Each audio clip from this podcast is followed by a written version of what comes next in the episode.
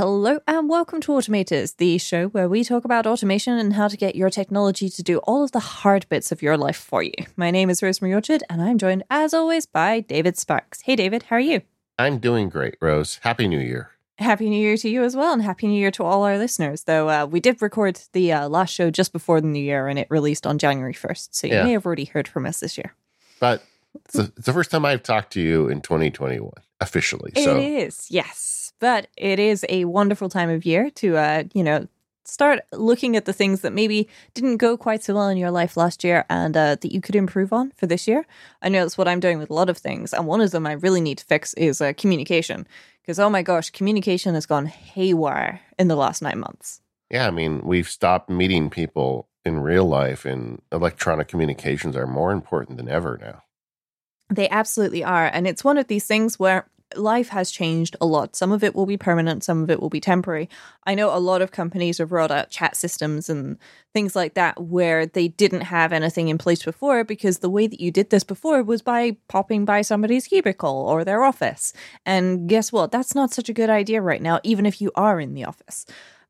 So yeah, we thought we'd take a look at some automated communication today, because what can you do better with automation than automate it? Or communication with then automate it.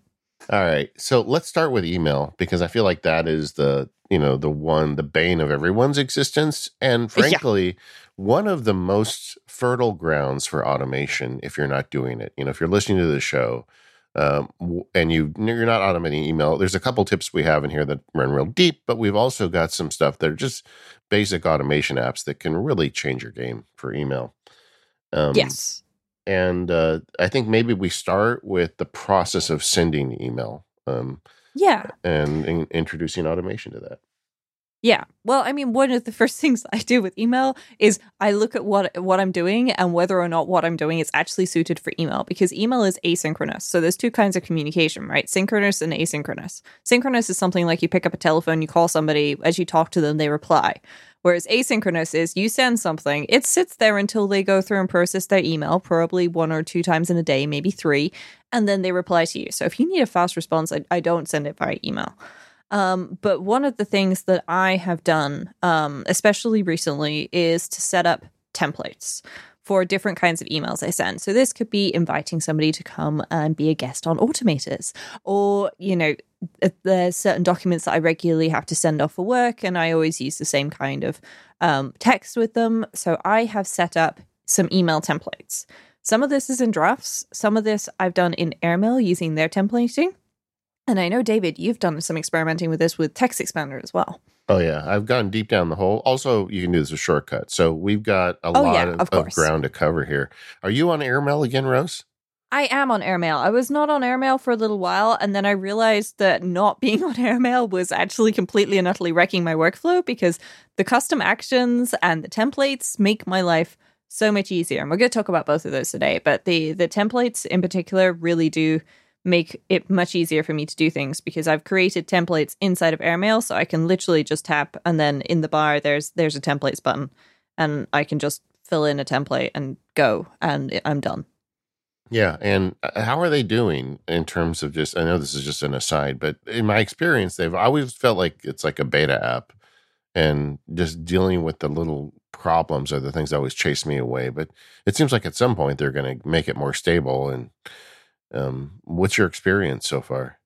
I mean, I've been back on it for quite a while now. And I've not had an issue with stability at all. I briefly stopped using it because I was having an issue where emails weren't sending. And then I realized that was actually entirely my fault. I set up the GPG, or is it PGP, plugin, and I hadn't set it up correctly, so it was unable to send emails on my Mac. So that was entirely user error. So I'm pleased to report that sometimes I can be a little bit silly, just like everybody else, and make mistakes. Well, I think that's, for an automator, Airmail is a great option, because I'm not aware of really any app that gives you more bells and whistles to automate email than Airmail. And the other thing is there are so many different services that it directly integrates with as well, which makes it super easy. Yeah, and they're on all the devices, all the devices in the Apple ecosystem. So if it's stable, I think that would be a great option. So explain to me how you do templates in Airmail. Well, in Airmail, what you do is you open up a new email and you start typing. And then you can actually just tap on the template button and create things. So I'm just doing one right now where I've just written Hello, David. And then if I tap on templates, then I can create template. And I can call this one David Sparks. And then when I've done that, next time I tap on templates, I can select David Sparks as a template, which, you know, makes things really easy. And I can also delete a template if I'm actively using that. So it's very simple. And it perhaps sounds, you know, overly simple, but I feel like they did a great job with this because it means that, you know, you do just open it up and you type your email. And this is the best way I find to do an automation where, you know, you actually do whatever it is that you need to do and then reverse engineer it. So you type your email and you get everything set up and then you can create a template and you're good. Yeah. And that's a great tool for it. And those templates sync across all of Airmail, right? I mean, you can run them on your Mac as well as your iPhone and iPad. Yeah, so it's one of these things. I have switched to sending email from my phone a lot recently. So I don't remember the last time I actively sent an email on my Mac, but I believe the templates are in here as well. I'm not remembering exactly where, and my beta version on my Mac is somewhat out of date, though this feature has been out for a while. But I think it's in there, yeah. I did an experiment with Mailmate, which is a Mac client that is very automation friendly. And if you want to automate email and you just want to use the Mac as a client, I would recommend checking that out. One of the things Mailmate does is it allows you to create your own key bindings. And it's just a text file in the Mailmate settings. And if you open it up, you can copy and make your own key bindings. And that means when you just start typing letters on the screen, really magic can happen in terms of your email. Like one of the things that I do is the Sane black hole, right? But I have three different email accounts, MacSparky, legal, and personal. So sending something to the black hole, it needs to go to the right black hole, right? Yeah. And by customizing Mailmate key bindings, I could just type B for black hole, and then I could type M, L, or P for MacSparky, legal, or personal. And there's nothing else to do, just BM, and then it's in the black hole. And that is an automation that really makes a lot of sense. The downside to Mailmate is they don't have a mobile client. And it's like if you really want to just crush email on your Mac and largely ignore it on your mobile devices, I would say that Mailmate is the answer. And it is a rock solid app. I mean, it's not particularly pretty, but I think it's got the reputation of being ugly when it isn't. I mean, they've really kind of improved it over the years. And in terms of automation, I'm not sure there's anything better. Yeah. And of course, the other thing that we should mention is there is no rule saying that you need to use the same mail client on Mac and iOS. And in fact, sometimes it can be advantageous to use different ones, as we'll talk about later when we get to the filters. I'm running Mac Mail as well as Airmail on my Mac. Yeah. And also live update. I just found the template button. It's up next to the save and send and the attachments button right there. So it's in a logical place. I was just not looking for it. Because it turns out on a 34-inch ultra-wide monitor, if you maximize draft email, then buttons are really far away from the middle of the screen. Oh my gosh! Putting drafts on a so wait, you mean drafts full screen on a monitor? Yeah. So I just clicked on the new mail as a draft, and I double-clicked the bar at the top without thinking. Yeah. And then it went full screen on me. So you have a 46-inch draft window. Think before you do that. I love it, Rose. I mean, I do that with the Drafts app, but I try not to do that with most other apps. I think 46-inch screen is one where you probably should never hit that full screen button. 34-inch ultra wide is exactly the same. Even movies and stuff, they look kind of crazy on this. Is there anything that would make sense to be full screen on a 46-inch screen? I just want to know. Well, I mean, I have a 34-inch, so not quite that big. Okay. No. So it is smaller, but I mean, sometimes it can be really useful to go full screen, usually applications that are multi-column.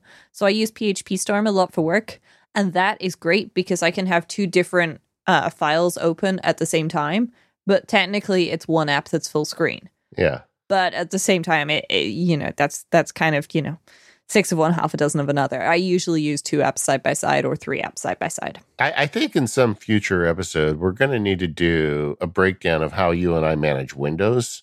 I think that's kind of an automation tool. And with that super wide screen, I'm sure you've got some cool tricks up your sleeve.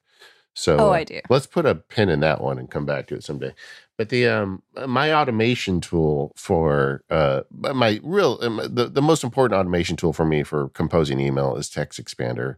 I like it because it works on all platforms. I mean, full disclosure, they're an occasional sponsor of this show and some of my other shows. But it's, you know, I started using the app long before they started sponsoring, and I will long after, because it's just so, you know, ubiquitous. It shows up everywhere and it does what I want.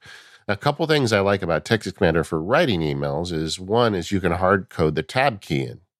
And what that means is you can write a script that starts in the subject line and writes the whole email. So for example, and I've given this one before, so bear with me if you've heard it, but like monthly billings, when I do my monthly billings for the law practice, it's an email, and I just type new bill in the subject line. And what it does is Text Expander can grab the current month. So it, you know, it'll say January 2021 Sparks Law invoice. And then it will hit the tab key. And then I can run Apple scripts in it. So if I've got the email address to Rosemary Orchard, it'll say, Dear Rosemary, because I use an Apple script, and that's something I posted at MacSparky too. So it just inserts an Apple script to put the recipient's name in. Then it hits a comma key and hits a new, and it's a, and then it hits the, and then it types in the text of here's this monthly invoice, blah, blah, blah. And I can do like a fill-in field, so I can type in the company name if I want or not. I could also do it as a grab from clipboard. So like if I just finished the invoice, I could copy the name of the company off of the invoice, and then it would insert the company name in that text just because it's in my clipboard at the moment. And the whole thing just, I know it takes me a while to kind of explain walking through what I'm doing with it, but once you use Text Expander, this is a tool anybody can use. They've made it very simple. In fact, they just did a UI update on the app to make it even easier to use. And you can build email compositions like that. And I've built maybe 100 of them. I mean, I have so many of these things. Like if somebody is going to post a home screen on MacSparky, I've got one that does it. If they, you know, I've got a bunch of different legal scenarios where I send these emails that are pre-generated, you know, setting up a guest for the show and explaining to them how we record and what they need to do on their end and all of that stuff. I'm never going to type that over and over again. I use automation, and Text Expander lets me move from app to app. So if I decide this month I like Airmail, but next month I like Apple Mail or whatever, that Text Expander snippet goes with me. So that's all that is upside for Text Expander. Downside is it's not as easy on iPhone and iPad as I'd like it to be. And, you know, Apple just doesn't make it possible for somebody like Smile to insert text insertion in any old app they want to. It's part of the security model. But using the Text Expander app on iPhone and iPad, which a lot of people don't realize, you can run those, a lot of those more complicated snippets there, and then you just block and copy it in. Or even better, you can insert it into Drafts, which we'll talk about in just a minute. But that's kind of my big deal is Text Expander. Do you ever do that? Yeah. I do. I tend to use Drafts, which is one of the few apps out there nowadays that has support for the Text Expander API, yeah. Which means, you know, obviously on the Mac, you know, it's just straight up using Text Expander. They, you know, Greg Pierce didn't write that in. Yeah. But on iOS, there's a little setting somewhere and then a refresh button if you wanted to manually update it where you can connect it to Text Expander and say, you know, have all my text expansions for me. And Drafts has some great integration as well. So in templates and so on, you can insert and you can use special tags, which will actually be snippet abbreviations from Text Expander. Yeah. Those only work on iOS, but I kind of feel that they are insanely cool because it literally just goes, oh, hey, and I'm going to grab this thing from Text Expander. So there is only one place that you need to maintain that template. So that's good. Unfortunately, I've heard from some other app developers that the Text Expander API for iOS is somewhat out of date a little bit and takes a bit more work to integrate. So I think some of these app developers may have not particularly known what they were doing. But others, I'm sure, if Greg Pierce can integrate it, anybody can. So. Yeah. Not that he can't develop, obviously. And if you're primarily working on a Mac, I think it's an absolute no-brainer. On iOS, you need to run it through their app or something like Drafts, which is not that big of a deal. But I have found that to be the time I spent building that automation to pay off immensely over the years. And so I'm a really big fan. Now, writing email in Drafts is a separate form of automation. And the simplest thing that you can do in Drafts is just understand that when you write a new draft, the first line, if you export to email, the first line becomes the subject line. So writing an email in Drafts is real easy. So I can make an email that says, Automators planning call, new paragraph. Hi, Rose, comma, new paragraph. Let's do an Automators planning call. Now, when I go and hit the send to email button, it automatically populates that first line into the subject line, which is pretty cool. And just, one way. And then there's all the other tools in Drafts. Like Rose was saying, you have templates and other things you can do to make it even more powerful. And what I really like is, of course, all the Draft stuff works on Mac and iOS as well, which means that you can have the same workflow. Now, on the Mac, there is an extra step if you want to be able to convert Markdown to rich text. There is a special app that you need to install, an extra app called Mail Assistant. And it's a very basic helper application that literally just helps you convert the Markdown to be able to be sent as HTML email, so a rich text email. And I put a link to that in the show notes for anybody who's looking for it, because it means that you can do this. And so I've been experimenting. I've got a little workspace going on of mail templates, and I've taken a leaf out of my OmniFocus templates book, or the OmniFocus templates that I've been using for years with the French quotation marks, the double chevrons on each side. Sure. And I've got those as variables, and so I'm using pretty much the same script that I use for my OmniFocus templates, where it pops up and says, "Hey, what do you want this to be? Hey, what do you want that to be?" Et cetera, et cetera, et cetera, and then fills it all in and then pops it open as an email. For me, ready to send it, which works great. And all of these are just great ways to automate email creation. Another thing you can do is inside an email, maybe there's a typical paragraph you write. Lawyers write disclaimer paragraphs all the time. You're like, this is not legal advice, blah, blah, blah, or whatever, And you could do that also with text expansion, either with Text Expander or even simple text replacement built into the operating system. But that's also a form of automation. Anytime you find yourself typing something more than once, that's a candidate for automation. Another type of automation I do that is not on the Mac, but on iOS related to email creation is emails that often accompany other tasks. Like, I do corporate compliance stuff for my business clients. So like once a year we do minutes, and then we do a filing with the Secretary of State and other things. So, and when I send a client the email about kicking that process off, that's largely, it started out as a Text Expander snippet, but it makes more sense to me as a shortcut, because there's an email, send email shortcut that you can run in Shortcuts, where I've pasted this stuff in. Now I've created variables the same way you kind of do in Text Expander, but I'm running it out of Shortcuts. But the advantage of this is that I also create at the same time an OmniFocus project related to the creation of those minutes and filing of those things. I send a note off to my legal assistant to make sure she's tracking it. And then there's like 3 or 4 different items that happen. I also create a Ulysses document with Drafts. And so a bunch of stuff happens when I send that email off. And I realize, why not trigger the whole thing on sending the email? And then I don't have to make a separate shortcut to run after I send, Historically, I would write the email and then I'd go in and run a shortcut to do all the extra work. And I realize, I could just tie all this into one step. And so now I send the email via a shortcut. It's a one-step shortcut, send email. Very easy to do. But just kind of open your mind to the thought of, are there emails I send that naturally have other things attached to them, other work that I do? And is that something I could automate? And why not chain all those together? And that really makes you feel like a badass automator, because you're like doing all of this stuff with one step. And because I'm creating variables with this email, like the client name, the company name, that can also be used to fill in those variables in an OmniFocus script or Ulysses document. So I'm only putting the name in once and it's showing up all over my system. Yeah, that's great. I actually have a shortcut. I think I've mentioned it before, where it's for when I email in sick at work.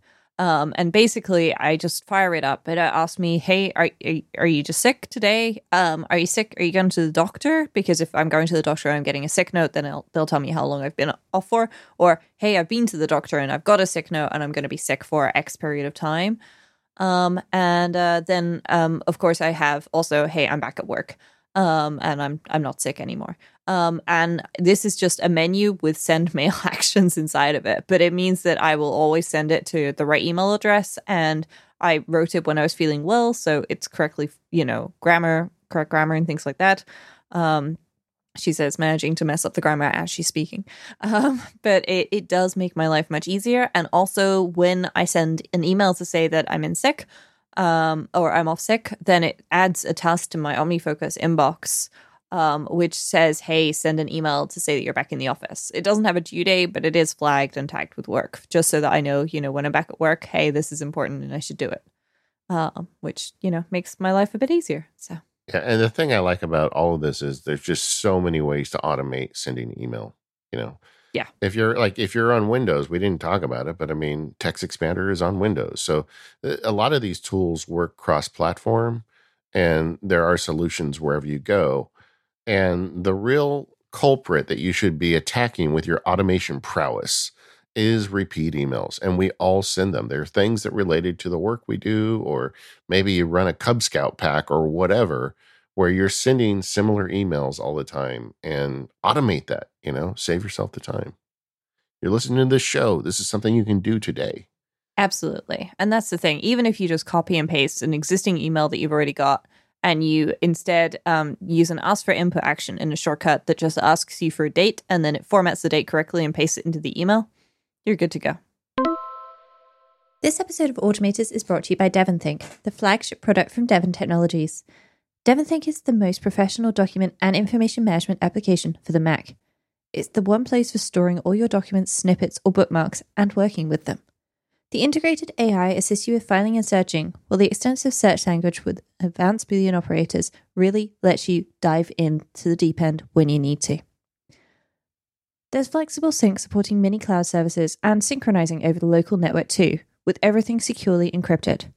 You can use smart rules and flexible reminders to let you automate all parts of the workflow and delegate the boring, repeating tasks. Let DevonThink automatically organize your data with rules you define. DevonThink's AppleScript dictionary is one of the largest on the Mac. There's no part of DevonThink that can't be automated, so you can extend DevonThink's functionality with your own commands by adding them to its scripts menu. Even templates can have scripts inside them, and you can set new documents up with placeholders and, of course, your own AppleScript code too. Of course, there's so much more, including an iOS companion app, email archiving, scanning, and an embedded web server for sharing data securely with your team. Personally, I absolutely love the smart rules. It's like having Hazel, but a little bit more on steroids, because my DevonThink database goes everywhere with me. If you've got a ton of documents to manage, especially if maybe you haven't quite caught up with things in recent times as maybe you ought to have, then DevonThink is definitely a great tool for you.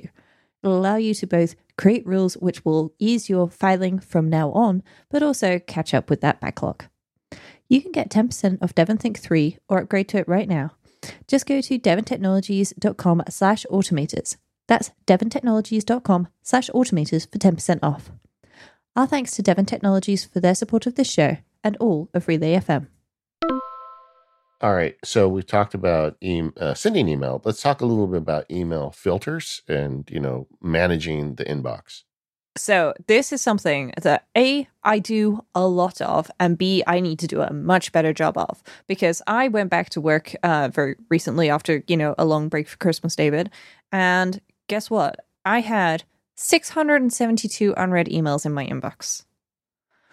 Wow. And that's in my inbox. Okay. And then in the folders where I have things filtered out, I had thousands. Yeah. Because, of course, I have stuff running that's automated, but it turns out that I haven't set up filters for a whole bunch of email that I really need to set up filters for. So I've gone through and I identified them, and I spent a good chunk of today actually creating email filters, which sounds like a not particularly useful thing to do, but it absolutely is, because it means that next time I take a break from work, I won't come back to 600 unread emails in my inbox. I think the overall strategy for email filters, no matter what system you're using, whether you're in Gmail, Apple Mail, or whatever, is to make them as you need them. I wouldn't recommend spending 3 days creating email filters. But what I would do is, like, an email comes in, and just be aware of, hey, I can make this so this doesn't happen again. And just, smack the flies as they show up, and that, I think that's a much more sane way to kind of deal with it. Yeah. Yeah. And the other thing is, of course, if you try and anticipate in advance, then something's going to go wrong, because the way email filters work is they're dependent on things like the sender and the subject. And stuff like that. And so somebody starts, spelling automators with an extra O in it, then, your filter for automators isn't going to work. Yeah. But one of my personal philosophies is try to do as much filtering on the server as possible. So that means on Google servers, if you're using Gmail, or Microsoft servers, or, your Exchange server, if you're using Exchange or Outlook, things like that. Just because this way, wherever you then check your email, that filtering has already happened. And that's where things like SaneBox and so on can play in really nicely as well, because, it does just work for all of this stuff, because it intercepts it before you see it, or at least ideally it does. Yeah, I mean, one of the best ways to improve automation sometimes is just throw money at it. And SaneBox is a paid service, which once again is an occasional sponsor, but they... They're really great. And the way it works is it looks at your email. You give it permission to look at your email, but it doesn't look at the body text of your email. It looks at the recipient and the subject line. And it uses its algorithm to figure out, is that something that's important to you or not important to you? And it's spooky how good it is. I've been using SaneBox for years, and like it just seems to know pretty quickly. And the stuff that it doesn't think is super important to you, it puts in a folder called Sane Later. So it's an automation that's happening without your effort. And so instead of waking up and finding, 100 email in your inbox, there'll be like 10 email in your inbox and 90 email in your Sane Later box. And then it goes, you can slice the onion further. They've got like a way to have it look for newsletters and a way to have it look for advertisements. And it can like separate all that stuff out for you. So ultimately, I've got some Sane boxes that I check like once a week, and is largely an exercise in deletion. And then I've got other ones that I check daily. And it all just kind of works without forcing me to be the one to go through and do all that filtering, which is just, it's amazing to have something. It's almost like having an assistant that just does it for you. And it's kind of great. Yeah, that's the thing. And, as you said, sometimes the easiest solution is throw money at it. And I absolutely approve of that. Unfortunately, I have way too many email inboxes to pay for SaneBox for everything, between ones for different apps and stuff like that. It would get quite pricey quite quickly. But, it's a valid solution for the primary mailbox. And then the next thing I do is I usually have a look I tend to use G Suite as my backend, just because I'm very familiar with it. And I know that its filters are insanely powerful. They have a whole bunch of things, and the syntax for it is very similar to the syntax that you can use if you search using the Mail app on your Mac. Yeah. So from : email address, etc. So you can do a search, and then you can create a filter from that, and that is great. And I have filters for all sorts of things. And for anything that I don't want in my inbox, I just mark it as red and trash it, or mark it as red and archive it, or mark it as red and add a particular tag and archive it, depending on what things are. And I'm sure somebody is going to send me an email and say, hey, Rose, if you're just trashing it, why don't you unsubscribe from it? The answer is I can't. It's a system set up by my server, which I need to go through and fix on the other side of things. But right now, all the cron jobs are just sent to me via email. And if everything's fine, I don't care about it, past 30 days. So I just trash it, because then I have a 30-day history, and then it gets nuked, which works quite nicely. Yeah. So yeah, I do that. But sometimes I don't want email to be handled when it comes in. I want email to be handled after I've read it, or, you know, or a day after I've received it and read it and things like that. And for that, I have a couple of different approaches, which one of which I've already mentioned, which is Airmail Custom Actions, which is on iOS. So Airmail Custom Actions on iOS allow you to create a custom button, which appears in the right-hand menu, which can do different things. So for example, it can mark it as read and put it in a folder, or it could forward it to, for example, TripIt. That was one I used a lot. I would add the travel label, forward it to TripIt, and archive the email. And this was great for my travel bookings when I traveled, which, you know, hasn't happened in a while, but, you know, the action is still there for me. And I have some other things which will tag things as automators and archive it, or tag it as automators and add it to OmniFocus and archive it. Because then from OmniFocus, I can jump back to that if I need it for reference and things like that. So those work really well. But I think what really works nicely for me is something I mentioned in our 12 Days of Automation with the deliveries, which I've had a couple of people ask me about, is the Mail app can run rules. So I have the Mail app fire up around about 2 o'clock in the morning on my Mac Mini. Okay, so my Mac Mini is always on. So it fires up at 2 o'clock in the morning, thanks to Kiro Maestro. And then I just give it 10 minutes just because why not? It's 2 o'clock in the morning. I'm not using my Mac. Sure. Or it should be asleep. So this means that it's caught up to date on all the accounts, and then it selects all the emails in my inbox, and then it runs my rules on them. And these rules are designed for emails that have been read. So for example, if I've read an Amazon dispatch notice, it'll delete it. Or, you know, if I've read a newsletter, it will archive it. Things like that.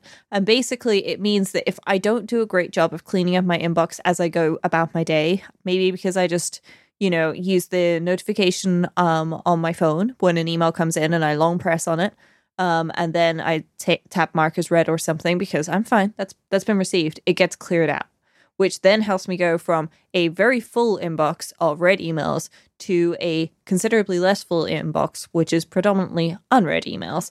And I need to go through and then probably handle those read emails manually, which is something I like to do in the morning. I go through and process my inbox after I've started my workday, just to make sure that I'm on top of things. But that works super well for me. I feel like there's nothing more indicative of the differences between Apple and Google than the pluses and minuses in the way they handle mail. Like Google has amazing online rule support, and yeah, I mean Apple. It's not even that Apple doesn't hold a candle to it. Apple's not even in the game for online. They have like 3 rules you can apply online. It's crazy how little you can do. Whereas Google has an amazing rule set. So Rose can add those rules to her Gmail account, and they apply everywhere, and it happens on the server before she sees the email.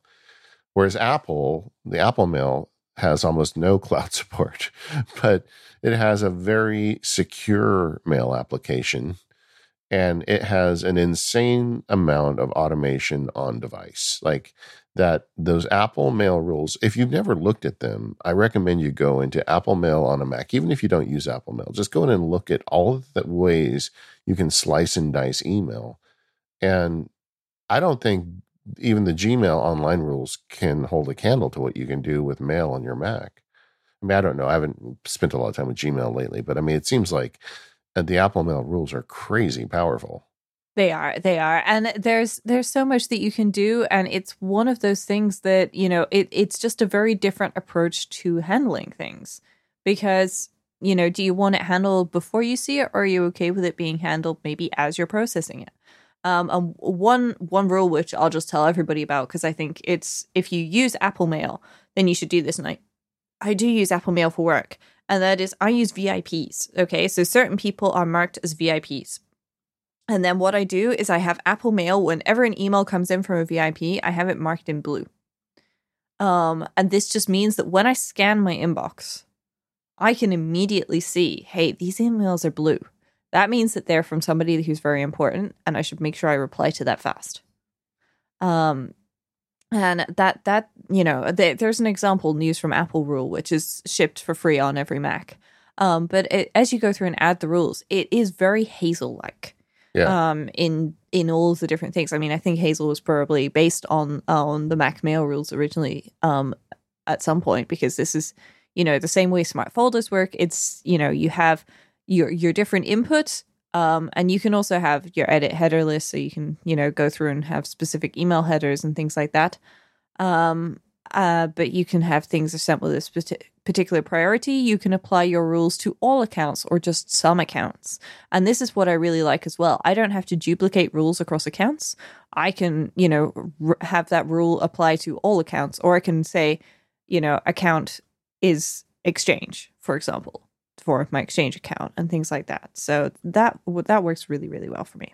Yeah. I mean, there's just a lot there for automation. If you want to have very granular control, like something like SaneBox just does it for you, and it, you know, it does the work. Like one of my SaneBox folders is feedback, and I don't even know how it figures it out, but generally people that want feedback on something I'm working on goes into that folder. I'm not sure. It's not like the word feedback is necessarily there, but it's not always right. Whereas with Apple Mail rules, you can be very specific. If I get an email from Rosemary Orchard, you know, that contains the word feedback in the subject line, then, you know, do all these magic tricks to it. And that's the kind of stuff you can do with Apple Mail.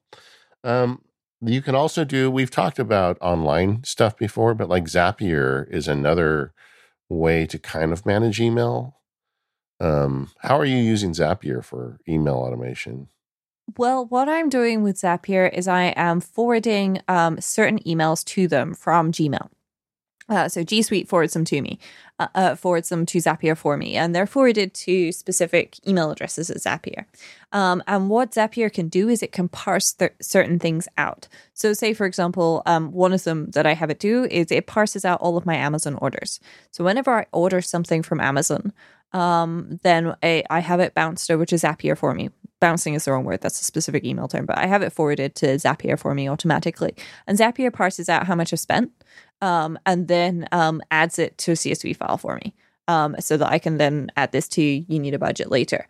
Because that, you know, that means that I have one easy place, and then I'm working on adding a few more. But because it can go through and it can parse out using regular expressions, that email, then it can tell me, you know, that I've spent this much money on Amazon, and then I can match that up with my credit card statement and make sure everything matches, and I'm all good. And that really is great, because it means that when Amazon charged me the wrong price for something, because they hadn't applied a voucher for some reason, I think maybe the voucher's terms weren't quite met, but the way it was written implied that they were, I contacted Amazon customer support and I got my 20% refunded. So that was good. You know, there's another platform for email that came out last year called Hey. Hey.com, mm-hmm. From the Basecamp people. And it's a very opinionated take on email, but I've been running one of my email accounts through it just to kind of see it. You know, I talk about this stuff. I want to be familiar with everything. And I have to tell you, the more I use it, the more I kind of get it and like what they're doing. One of the things Hey does is whenever you get, they have a thing they call the screener. So every new email you get that you've never received anything from that person before, they ask you up front, do you ever want to see these emails or not? So you can very quickly, you can click, you know, it's a thumbs up or a thumbs down. If you click thumbs down, it's basically like the same black hole. You just don't see the email from them, but it forces you to do that the first time the person or entity contacts you. And it's really great, just like knocking out groups of people that, you know, send you marketing stuff or whatever that you just don't want to see. And then they've got a more limited version of the Sane filters in the sense they've got, you can have something go to your inbox, which they call inbox. I'm not a big fan of that, but anyway, the name at least. And then they've got one called the feed, which is kind of like newsletter advertisement stuff that you want to see. And one called paper trail, which is the place you would put like Amazon orders and receipts for things you buy and whatnot. And you just keep them in there. So that's an automation. Once you tell it things that come from Amazon go into the paper trail, then you just don't see them anymore. And you can go look them up if you ever need them, which is a form of automation. Another thing they do that's kind of automation friendly is they have what they call labels, which is very similar to what Gmail does, but this is a private service. You know, it's not being, you know, they're not studying you. And the labels, you can either manually apply or you can attach them to particular senders. So like, if you've got a client, you could say, you know, there's anything that comes from this client gets the label for that company that that client is part of. And just everything is automatically under that label. In the future, you can search the label. I think that's very clever, and it's an automated form of tagging, which we haven't really talked about today because there aren't a lot of really good solutions for tagging email, which I think can be a very useful tool. I mean, Gmail does it well. Apple Mail can do it if you get the third-party mail tags add-on, but then every year you've got to wonder if that's going to get updated and continue to work or not. Where this is just built into the system, and I find that very reassuring. And then, of course, you can apply the tags and see them on all platforms, which you can't do really with Apple Mail. So, you know, it's just got some nice automation stuff in there. It's not as automation friendly as other things because it's not as addressable. Like you couldn't write a drafts email and just send it to Hey, to my knowledge, to compose one. But you could run like a text expander snippet or a keyboard shortcut. So it's got some automation stuff to it, but it's non-traditional automation, just like it's a non-traditional email client. But you can find ways to automate. I guess my point is you can find ways to automate any email, really, if you want. Absolutely. It's always doable, and that's the thing. And I kind of feel sometimes like the correct thing with my email to do is to go through and just bulk unsubscribe to things. And one of the ways I found actually to do that is an app called CleanFox on iOS, where it works as a mail client, basically, and it just goes through and finds things and helps you unsubscribe from stuff. Of course, there's a bunch of different ways of doing that too, but that's what I'm currently in the process of doing, literally going through and attempting to burn it down to the ground without actually just deleting my email address and starting over, because that would be a bad idea. I have a mailbox in Apple Mail. It's a smart mailbox, we haven't mentioned, which is another great automation tool, but it searches my mail for any email that includes the word unsubscribe. And it puts it into a smart email box. And so I can look at anything I've received in the last 3 days that has the word unsubscribe in it. And then I can go through and easily unsubscribe. But that's harrowing too, because if it's like, you know, there's like unsubscribe from a reputable vendor that you've bought things from. Then there's unsubscribe on the bottom of an email that you never asked for. And you press that button and then the bad guys say, hey, there's a live person here. Let's send them more email. You know, it's like, right. There's so many people out there that are just so crooked over the way they handle email.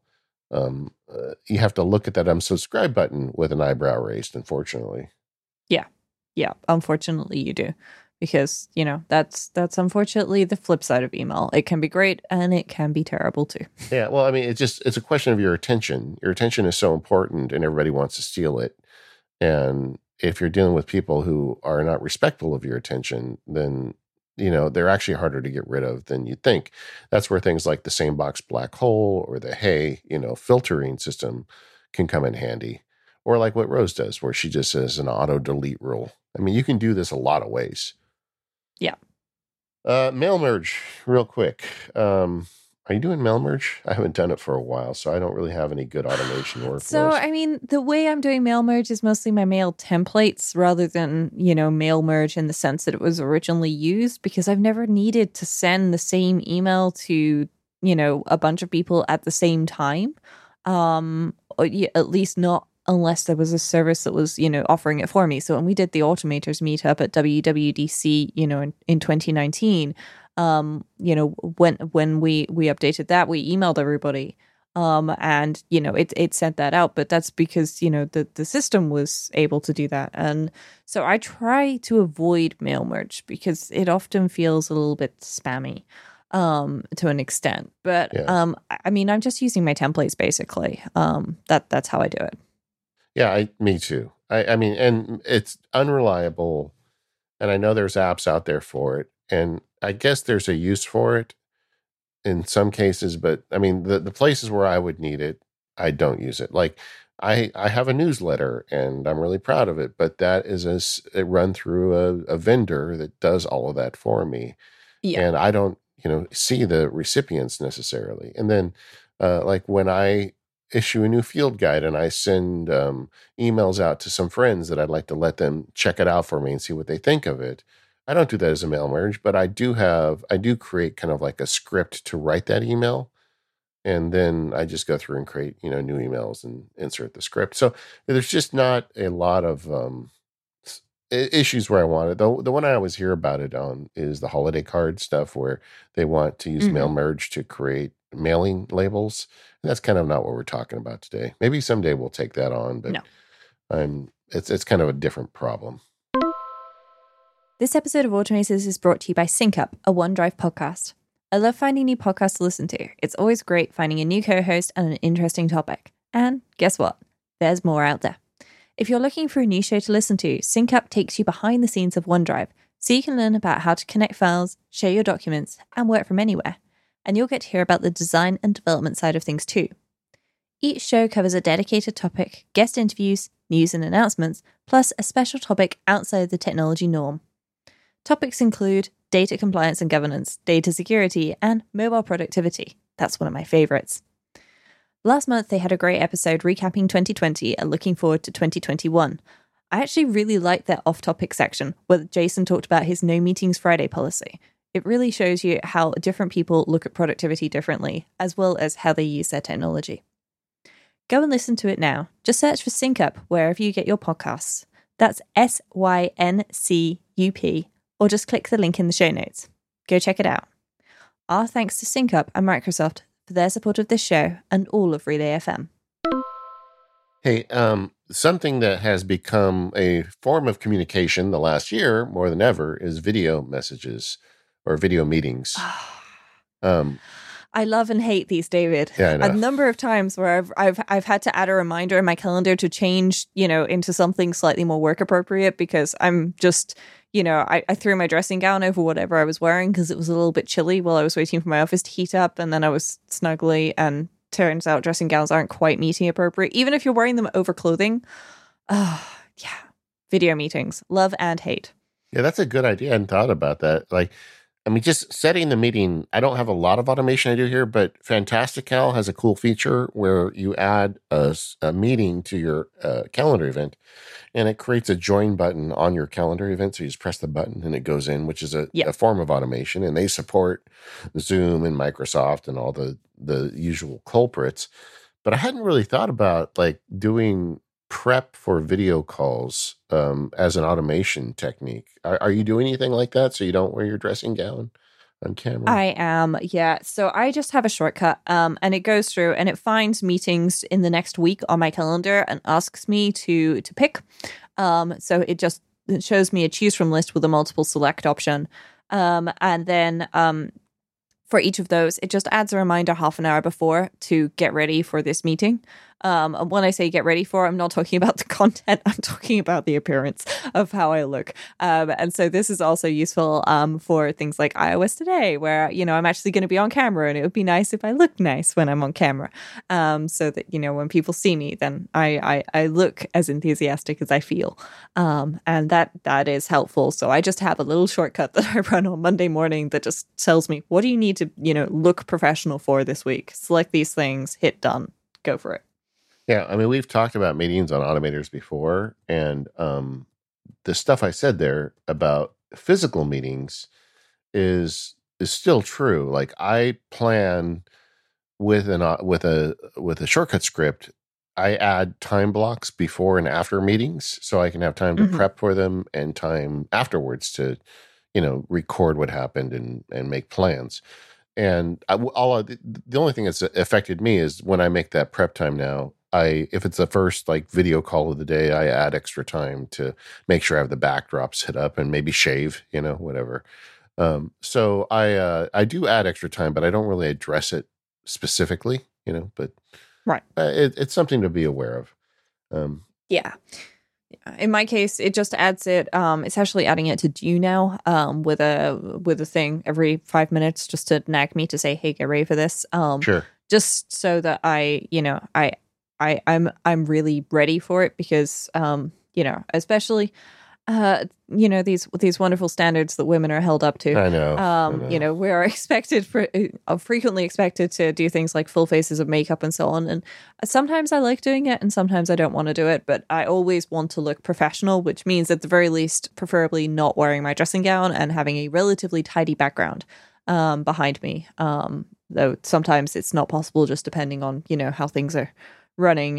You know, if I've had a crazy day at work, then guess what? My background is going to be messy if I've got an afternoon meeting, just because I'll be pulling things out and won't necessarily have had time to put everything back straight. Yeah, I have a shoji screen, a Japanese screen that I keep against the wall, and it takes like 2 minutes to put that behind me, behind my chair, if I'm going to do a call. And because now my computer is in the centralized location of the house, I got kicked out of my studio because of COVID. This is when my kids came home. I actually put that up almost for all video calls, because there may be somebody in my family walking behind, if I'm not careful. So yeah, but that's not really an automation tool, but it is pretty quick. I actually did have a screen like that, David, but my problem with it is it didn't fold flat. So the way it was, you know, shown on Amazon, there were nice folds in it. So I thought, oh, great, this is wonderful. You know, I'm just going to be able to fold this flat and lean it against the wall when I'm not using it, and then pull it out when I am using it. That thing does not fold flat, and it takes up about 80% of my office. Yeah, well, that's no fun. And if you straighten it out, then it falls over. Yeah.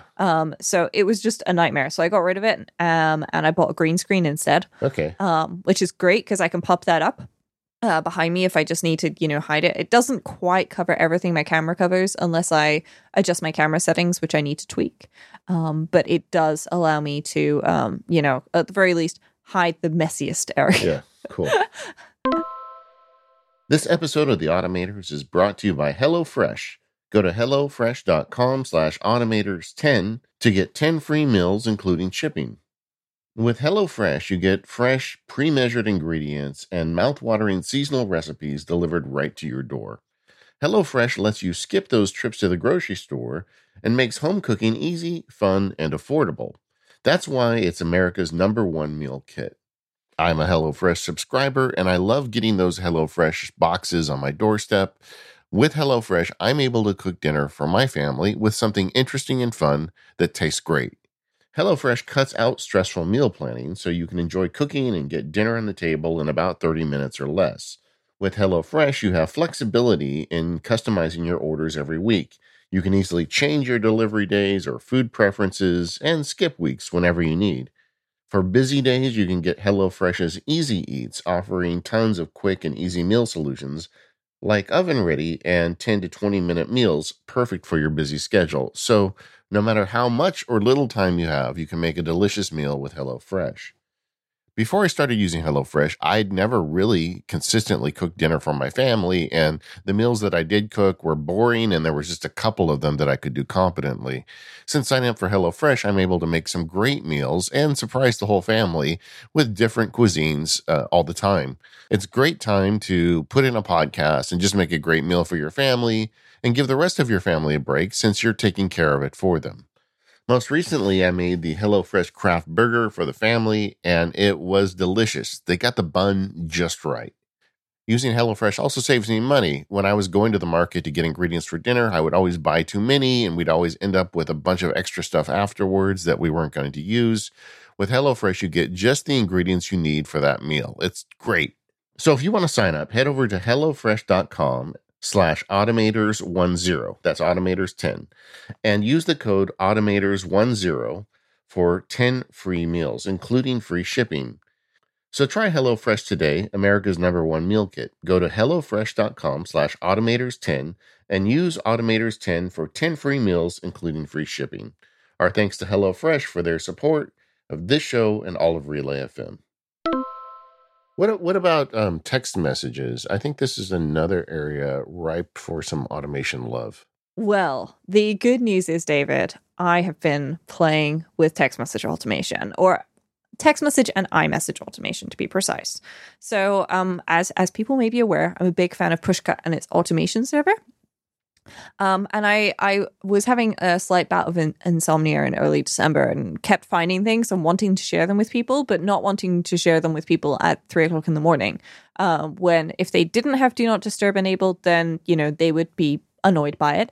And if they did have it, then they might just be worried that I was awake at 3 o'clock in the morning. And so instead, I have created two shortcuts which allow me to schedule a message and then send said schedule message. So for this, I'm using Pushcut's automation server and Data Jar. And it works really well. I'm really happy with it. So to start with, I'll walk people through the schedule message, and I'm going to put both of these in the show notes. And so what it does is it starts by asking me for the text of whatever it is that I want to, you know, share. And then it asks me to choose a contact. Then it gets the phone numbers. If there's just one phone number, it grabs the first phone number. If there's more than one, it'll ask me to pick one. Just, you know, in case I haven't got things set up particularly well. And the first phone number is actually their home phone or something. And then it'll ask me for the date and time that I want to send this after. So it's not necessarily going to send this at a specific time. Now, I could do that, but I decided against it, and I decided that I would be fine, you know, having things sent after a specific time. And then what it does is it will just create a dictionary and add that to the end of a list in Data Jar. Now, this list is called Send Later. And the dictionary has got a message, a to, a date, and a name. And the to is the phone number, and the name is then the name of the contact. So that later, when the delayed message is actually sent, then it will send me a notification to tell me it's been sent. And then, so the actual sending the delayed message starts by counting those items. And if there's nothing there, then it just exits. So it gets everything out of Data Jar, and then if there are things in Data Jar, then it will go through with each of them, and it will get the date, and if the date is before now, then it will send the message and send me a notification to say that it sent the message, and then in the body it's got the name and what the message actually was, just so I've got a little reminder myself, and then it deletes it, and that's it. So it's relatively simple. It sounds very complicated when I say this, but the shortcuts are 12 and 14 actions. So they're not insurmountable to understand, but wow, does it make my life easier. You know, I was able to send my mom a message. She had an important meeting at work today, but I was also going to be in a meeting at the same time. So, and I just wanted to send her a message 15 minutes before to say good luck. So I scheduled it, and it sent it around about 15 minutes before. It's great. It works really well. Yeah, that's a good use case for it. Like sending a message at a specific time that you need it to go out.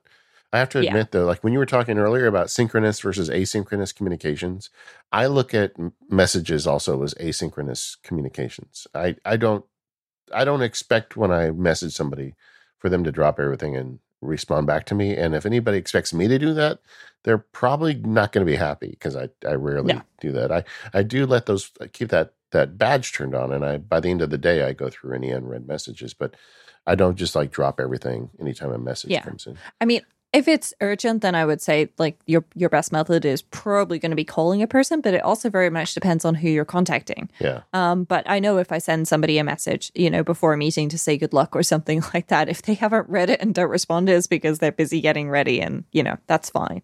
And these are very much an asynchronous thing of I just want to send them the right thing at the right time so that they know. And it also means that I can use this for birthday messages as well. Not because I don't care enough to actually manually send a birthday message. Of course I do. But it means that the birthday message is definitely going to go out at the right time, instead of me going, oh, shoot, it's 11:30 and I still didn't say happy birthday, and they just told me how great their cake looks. And now I look like an idiot who forgot their birthday. So I think of this as another way of showing that I care about people. Okay, you've made the case to me. Now I'm going to download your script and play with it. Because I was when I saw this, I was thinking, I don't think I really want to schedule messages. I'll either send it or I won't. I mean, the other thing is I don't have any problem with sending messages late at night. Not that I'm really up that late very often, but if I do have something that occurs to me, I'll send it, because I just assume the other person is like me and not going to respond until the next day. Yeah. You know, and if they do respond to me, I'll say, hey, what are you doing? You don't have to respond to me at 2 a.m. Yeah. But there's part of me now that's wondering, like, occasionally when it's my turn to publish the show, I will get an email or a message from you, like in the afternoon, saying, hey, you got the show. You need any help or something? It's very friendly, the message. But now there's a secret part of me that thinks that's probably an automated message where you're looking to see if the show hasn't published, it's going to send me a message to remind me without saying, hey, dummy, no, get the show up. No, it's not that smart, David. The way that works is I have a due reminder to double check that the show's gone out. Yeah. That goes off every hour from 6 p.m. my time. And this is to make sure if I've set it up in advance, you know, if I've done it earlier in the day or the day before, that it actually goes out. Yeah. Because I have had that happen once before where I realized at 11:30 p.m. that everything was there. It just wasn't gone because it was still marked as a draft in the CMS. And that was my fault. So what you're saying is I'm getting an original Rosemary artisanally crafted message if I don't post it. You are. Okay. That's good to know. That's good to know. Because I always double check it. And if I see the tweet come in, then of course I go off and mark it as read, or when it appears I go, I've already seen the tweet today, mark it as read. I'll tell you one of my challenges with messages, and here's one where I'd welcome ideas from the listeners, is acting on messages. Like, you know, like when somebody sends me an email, I've got all these cool automations where I can turn it into an OmniFocus task and a calendar event and do cool things with it, but messages are not as easily transitioned into action for me. And occasionally a client will text me something that's actionable. And I like having emails with clients because then it's a record of that they asked me to do this or gave me this instruction. And it's hard to really make it happen. I mean, I know that you can share a message and from there you can go into something like OmniFocus, but the whole process feels very manual to me. Mm-hmm. And it happens rarely. It's not like something that I do every day. So it's not a big enough problem that I've ever really tried to find a good automation solution for it. I mean, one of the things I do is often I'll take screenshots of a message if it's something that's substantive that I may want to refer to later. And I have a pretty good system for storing those and, you know, using, URL links to get back to them and find an easy way to, you know, like tie the message to like a task, but nothing, I feel like that whole system to me is pretty rickety. Yeah. Yeah. The only way I can think of this is if your clients, if you have certain clients who default to messages rather than email, then you could set up a shortcuts automation. It won't run automatically. That is the downside. But then you can see the message and go, oh yeah, I want to run the shortcuts action on this. And it will do this. It will send them an email or capture it to OmniFocus or something like that. Because of the 14.3 update with shortcuts, you can actually get the details of the message out now, which is really helpful. So that means that you actually have the message body and the sender and the time and date it was received and all of that jazz. So that makes it much easier, but it's still not perfect. Yeah, I need to look into that. I had tried that earlier and wasn't getting the details I needed out via shortcuts. And I forgot that with 4.3, I actually may be able to get more out of it. Yeah, you can definitely get more. You can get plenty of details of things out, which is really nice. Well, there's my weekend automation list. See if I can get better at getting stuff out of messages. Any other communication automation stuff on your plate? Yeah, so one of the things I need to look back into is setting D&D in Slack, do not disturb. Yeah. And for ages, I had a shortcut which was created by Federico Vitici at Mac Stories that would mute Slack channels. This is great, and I love it. But I found that a lot of Slack channel admins don't let me generate an API key, which means that I can mute, say, 2 out of the 10 different Slacks that I'm in. And so that is something I am not super happy about right now. And so I've sent off some messages to people to say, hey, can I have this, please? Because I need to do it, you know, be able to do this with it. And there are no downsides if you enable this. Okay, there might be. But, as far as I'm concerned, I need this and I need the ability to mute Slack, which is great. And the other thing I've done, which is a tip I stole from Cortex, is on my phone, I have 2 different Slack applications. I have the Slack app and I have the Slack EMM app, which is their enterprise app. And I have the enterprise app being the one that can actually send me notifications. And then the other app can't send me notifications, but I can pop in there and look at the chats anytime I like. And this is just for things which are, you know, firm related where I don't necessarily want to be, you know, pingable and things like that. And it just means that when I open the Slack app, then I can see things like, you know, our Automators talk and the nested folders thing and Slack and the suite setup Slack and my mastermind group is in there. And, you know, those are all important things I definitely want notifications about. And that's a bit easier to manage than all of the Slacks, because I do have quite a few for fun.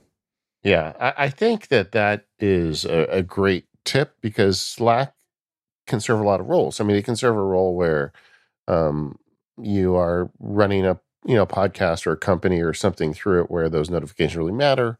But also, like you, I belong to Slacks for some software teams that I'm a power user of their app and they just want feedback from me, but I don't want them to be able to like interrupt me. And running it out of two apps is a great way to pull that off. Yeah, it makes it much easier to handle. I just wish I could do it on the Mac as well. Yeah. And I know that I can have a browser version. And I mean, this is something else that we have yet to cover, David. Of course, forums, because forums are another way of communicating. And so I have bookmark groups for different things. So I've got a bookmark group for forums, and it's great to be able to just tap on that and say open all of these, and then I can check in on the Automators forum. I can see that Jeremy Cherfas has been asking about extracting heart rate recovery data, for example, and I can check in on the MPU forums. See, a lot of people are going crazy about your contextual computing episode, which came out recently, which was great. Drafts, things like that, you know, all of the good things. But you can also get RSS feeds out of these, but Slack is a lot more difficult to handle, unfortunately. Yeah, agreed. You also have an entry in the outline. I don't know what this is, Rose. It's called Monica CRM. Yeah, so Monica CRM is, so CRMs are basically a tool to allow sales teams to keep in touch with customers, which, you know, is for sales teams, and we are not sales teams, we are real people. But Monica is a self-hosted CRM, which is basically trying to encourage you to keep in touch with your friends and family and remember information about them. So it's kind of like a very souped up version of contacts. Yeah. And this is something I have been playing with. And one of the things I would really like to do this year is dive a lot more into it, because it allows you to log things like the last time that you got in touch with somebody and, you know, things that you've talked about or important information about them. So I recently found out a friend of mine has announced her pregnancy, and, you know, and she, you know, I was chatting with her and she's told me her approximate due date. And so, you know, I've set up some things. So I've got a little reminder to get in touch with her a week before and ask her how it's going and, you know, if there's anything that I can send her, because obviously, you know, there's a pandemic, so I'm not going to be going to visit. And, you know, and that's something that I'm experimenting with using Monica for. Of course, there are lots of different ways that I can handle that. I could set something up in Reminders or in OmniFocus, but I like the fact that this is very contact centered. So it's related to this. And of course, it's self-hosted, which means, you know, you do have to do the heavy lifting to get it up and running yourself, but then you are in charge of the data. So, you know, it works quite well. I'm liking it, yeah. But I've yet to see if it will remain a permanent addition to my life. Yeah, I have done something kind of similar. I mean, over the last year, I spent a lot of time goofing off with this whole personal knowledge management space. You know, if you listen to Focus and Mac Power Users, I've talked about Roam Research and Obsidian, and the latest one that's very interesting to me is Craft, which is a native app version of this stuff. But one of the things that's common to all of these tools is that the idea of backlinks and page creation. So anytime, like, I have a link called Rosemary Orchard, well, that creates a page, whether it's in a Roam Research page, an Obsidian Markdown document, or Craft page. But once I create the link for Rosemary, I can then go to that page and see backlinks to everything I've referenced her in. And like for you, Rose, you're all over my CRM or my PKM, because we make podcasts together, we're friends, we do all this stuff. Mm-hmm. So I have all these different backlinks, but that also gives me a page that's just empty that has those backlinks. And a lot of people just leave it empty and have backlinks. And I got thinking several months ago, well, what if I use those pages also as kind of like a build your own CRM. So I created a template that, like, I call it Sparky CRM, but it's got a bunch of questions. Like, I don't use all of the fields, but I have one for pronunciation. Like, if it's somebody, I have a lot of friends that their names are not pronounced the way, you know, my Anglo-Saxon tongue grew up speaking. So I like put in pronunciations. I'll put in special skills or interests they have, or how we met, if I've done check-ins with them, or just data, like if they have kids, what their kids' names are, so I don't forget. And so it's not really a CRM system so much as it's just kind of like a personal note system. And you could also do that in the Contacts app on your Mac, or on iOS, there's a notes field. You can put stuff in there. But for some reason, I find it in this context to be a better place to put stuff like that, because I don't reference it that often, but it's usually in relation to personal knowledge management. So it's a little bit off the reservation for today's show, but I've kind of built my own as well. And that's the thing. You have to find all of your things that, all of these things that work for you, because there's no point automating communication if it actually makes your life more difficult. We're trying to make your life easier here. Yeah, exactly. But I think that everybody listening, we released the show on Friday for a reason, so you've got the weekend to maybe pull a couple automations together. And email and communication automation is something that we could all get better at. So if you made it to this point, I hope that you're thinking about a few things in your life you could automate with email. We've given you a lot of options. We've got some downloads in the show notes, and let us know how it's going. And you can do that over at the Automators Forum, which is at talk.automators.fm. So it's just a great group of people in there, solely devoted to automation. I learn stuff in there all the time. I love it when I Google a problem I have and I find the answer in the Automators Forum via Google. I love that. Go check it out. We'd really appreciate it. Yes, we definitely do. And of course, do post everything in our forums, because you may end up being on the show in the future. If you have a great automation to share or a great question that you want answered, we do have our Ask the Automators section, and forum questions definitely get added into our capture system for review so that we can include them in future shows. Yeah, in fact, we were just doing our planning, and in 2021, we're going to be talking to some of our power users from that forum on the show. Oh, so, yeah. So there's lots to cover. We are the Automators Podcast. You can find us at relay.fm/automators. This is episode 67. Thank you for listening. Thanks to our sponsors for this show, SyncUp, a OneDrive podcast, HelloFresh, and DevonThink. We'll see you in a couple weeks. Goodbye, everyone.